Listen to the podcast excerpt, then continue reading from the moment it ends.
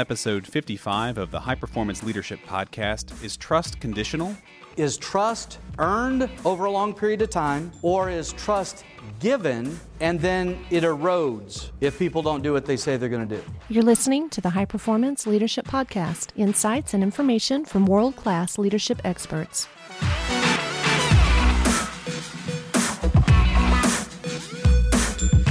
Thanks for joining us. I'm Randy Lane. On today's podcast, we're talking about trust. Is it conditional? Can it be earned? How important is it? What are the components of trust? Chip spoke about trust recently at a conference and kicked off the talk with a personal story. Enjoy.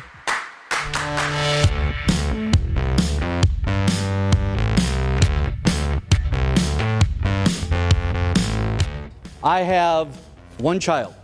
His name is Gage. He's 13 years old. And Gage, by far, without question, is the most important thing in my life. Nothing else takes precedent over him. Okay? So I love him. My brother ha- also has a son who's a year younger than Gage, who's Gage's cousin.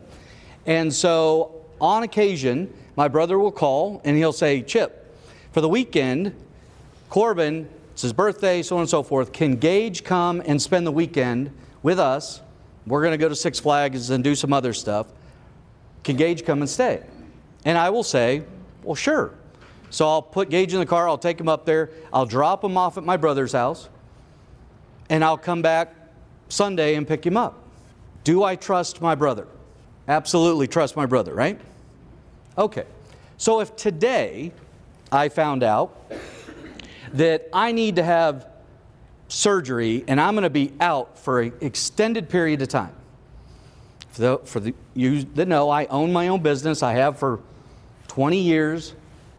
And if I pick up the phone and call my brother and say, I'm going to be out for the next two months, here's the checkbook to my company, here's the keys to my office, here's everything that I count on to provide a livelihood for myself, my staff, my partners are out in the field. Here, I want you to take it. If you hear any trepidation in my voice, there's a reason. So let me ask you Do I trust my brother? Well, see, y'all don't know my brother because anybody that did know my brother, the answer would not be no, but hell no. I'm not, I'm not giving him the checkbook and the keys to my office. Why would I trust him with the most important thing in my life that I said by far? You know, if somebody put a gun to my head and said it's either your son or your business, it wouldn't take but a half a millisecond to say my son. Take everything I have. But you can't take him. And I'm saying that I'll drop him off at my brother's house for the weekend, but when it comes to my checkbook, now the sudden I'm questioning my level of trust. So the, answer, so the question I come back to is do I trust him or do I not trust him? So I don't trust him financially. Uh, so trust is situational, trust is conditional, it's based on competency. So he's earned my trust with my son, but he hasn't earned my trust with financial matters. So some of you might be married. You go home tonight and you say, okay, I went through Chip's training today, and what he told me was is I should trust you conditionally. So I put a list together of the areas I trust you and the areas I don't trust you based on competency. How well is that going to go over? So, limit communication with your spouse will raise trust. So let me let me continue to go back to this question. Do I trust him? Do I not trust him? It's not easy to answer, is it? Is there a clear answer? Can trust be rebuilt once it's broken? Can be. So, what are the common denominators of rebuilding trust once it's been broken? What's that? Honesty, time, and consistency, shared values. You got to have the opportunity. So, someone has to be willing to give you the opportunity, right? Take accountability. Here's what we know we believe that there are three core elements of trust. The first is integrity, how one is. We believe that the individual acts according to a set of principles or values, and can be counted on to keep commitments and do what he or she says they will do. Number two, competence, how one performs. We believe that an individual is capable of successfully performing his or her roles and responsibilities. And number three is compassion, how one relates to others. We believe that an individual cares about the needs of others as well as his or her own and will work for the good of everyone. Now, when you look at these three components, here's what we find in the workplace more often than not people are hired, they are very technically competent and do a good job at their role. So, what do we do? We promote them, right? Because they're technically competent. And then they move into a manager or leadership role and they struggle. And we don't understand because technically they're competent, but they lack maybe one of these other areas. So, for example, I may be very competent at my job, but I lack compassion for others. I don't have kids. I don't care about the fact that you have kids. I care about you doing your job. So, you either do your job or you don't do your job, and your personal life is your personal life outside of here. I lack compassion, I lack empathy. So, do, am I building trust with that employee? Let's say that I am very competent and I'm very compassionate. I care about the people that work for me, but I lack integrity. Let's say, for example, I come in and do my job every single day and I'm competent and I care about my coworkers, but after hours on my social media feed and other things, I do things that would not be seen as a proud moment for my employer.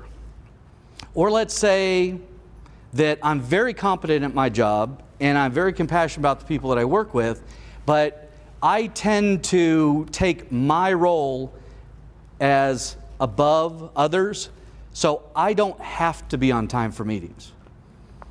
If I choose to schedule myself off, that's fine, but if others need time off, there's a hard line there. I've earned the right to be able to make the rules. And now that I've earned the right and I'm where I am, I'm going to run the ship the way I want to run it based on the way I see things should be done. And so what applies to me may not apply to you or vice versa. Ever seen that happen? So, how do we build trust? It starts with understanding how one is, how one performs, and how one relates to others. And it's based on these three areas. Can you trust somebody who has high levels of integrity and is very compassionate but is incompetent? No. How could I trust somebody that is incompetent to do their job? They may have high integrity and they may really care about me, but I'm not going to count on them to, to do the job. If, if I know over time they haven't done it, how can I trust that they're going to do it now? Or if I know someone's very competent and has a high level of integrity but doesn't care about others and is not compassionate, how can I leave for a month and put them in charge? Or how can I have someone who's extremely compassionate, high level of integrity, and is competent, but, but all three of those are so low all the way across the board that I don't have high levels of trust with them? It's a balancing act, correct? So let me ask, and this goes back to what we started with. If I was to ask you to look at yourself on compassion, integrity, and competency, just take those three, not the individual questions I asked, but those three areas, and you were to take it home, ask your spouse, ask your boss, ask some of your peers, ask some of your subordinates, people that you trust, how would they score you on these three areas? Remember, we talked about the book Leadership and Self Deception? People that self deceive would say, Well, they'd score me great on all these things. I don't need to ask, I know what the answer is already. Any of you struggle with this at all? So how, here's a bigger question. When I ask you this question, can you quickly identify other people that struggle with this? Not yourself, but you were thinking of, oh, yeah, this is Joe, this is Mary, this is. Quickly, we can identify the weaknesses in others. Anybody remember how to describe fundamental attribution error? fundamental attribution error. We instantly see the faults in others while ignoring. Uh, we want to be graded on our intent, but we want to grade others on their actions. And so we can quickly identify the faults in others, but we should be seen on these things based on our intent. Do we feel a lack of trust when it comes to people we work with, uh, meaning customers, or marketing, advertising, salespeople? Do we feel a barrier there? That we instantly go to lack of trust to start with and you have to work your way back? Why is that? Why, why would we have that overall feeling? Why is it that we don't like salespeople? Salespeople lie? Oh, you've been lied to. You've been lied to, but you've lied, but because you're not in sales, they seem worse than you. is, is trust earned over a long period of time, or is trust given and then it erodes if people don't do what they say they're going to do? So, does our past experiences and our personality play into the way we give or receive trust? Remember we talked last month about emotional intelligence and you remember the response chain? Anybody remember? What happens in a key moment? Our brain goes through three triggers. The response chain is a key moment happens. Stimulus, something happens. And our brain goes through a response chain of it creates a meaning, that meaning creates our feeling, and then our feeling dictates our behavior. So, when it comes to building trust, we, as human beings, the way our brain is wired, we tie it back to a meaning. We tend, as human beings, to trust people that look like us more than people that don't look like us. We tend to trust people that have a common bond, a common denominator. That's why we ask questions when we meet someone for the very first time at dinner or sitting next to them in an airplane or something. We ask questions like Where are you from? What do you do? Where are you headed? We're looking for common bonds, we're looking for common denominators. And as soon as somebody says, Well, I'm from Waco, oh, I'm from Waco. Really? Who do you know? Blah, blah, blah. You know what? I know them. All of a sudden, our trust level seems to go way up right? And it can happen instantaneously.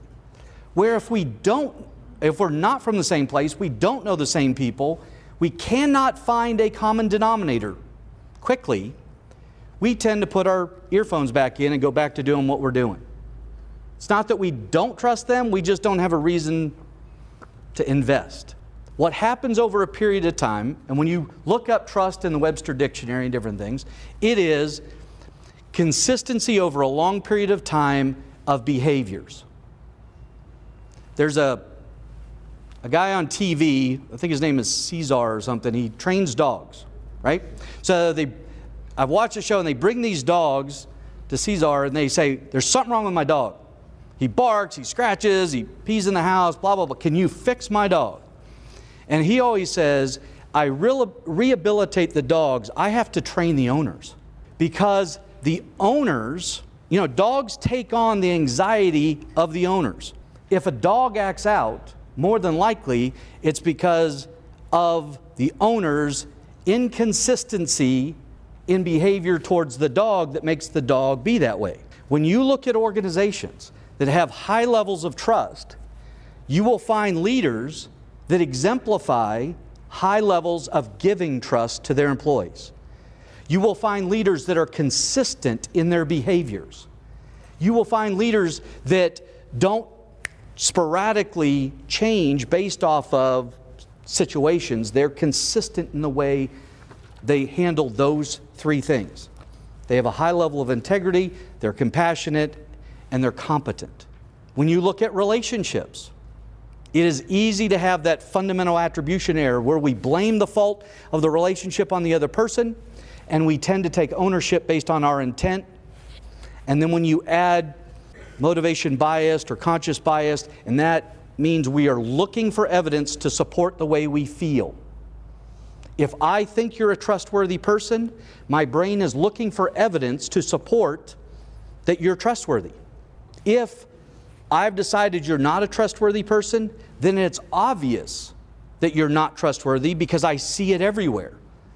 And what makes it worse is I make the assumption that others see what I see. How do you build a high performing organization if the foundation is trust and it's eroded? How do you fix it?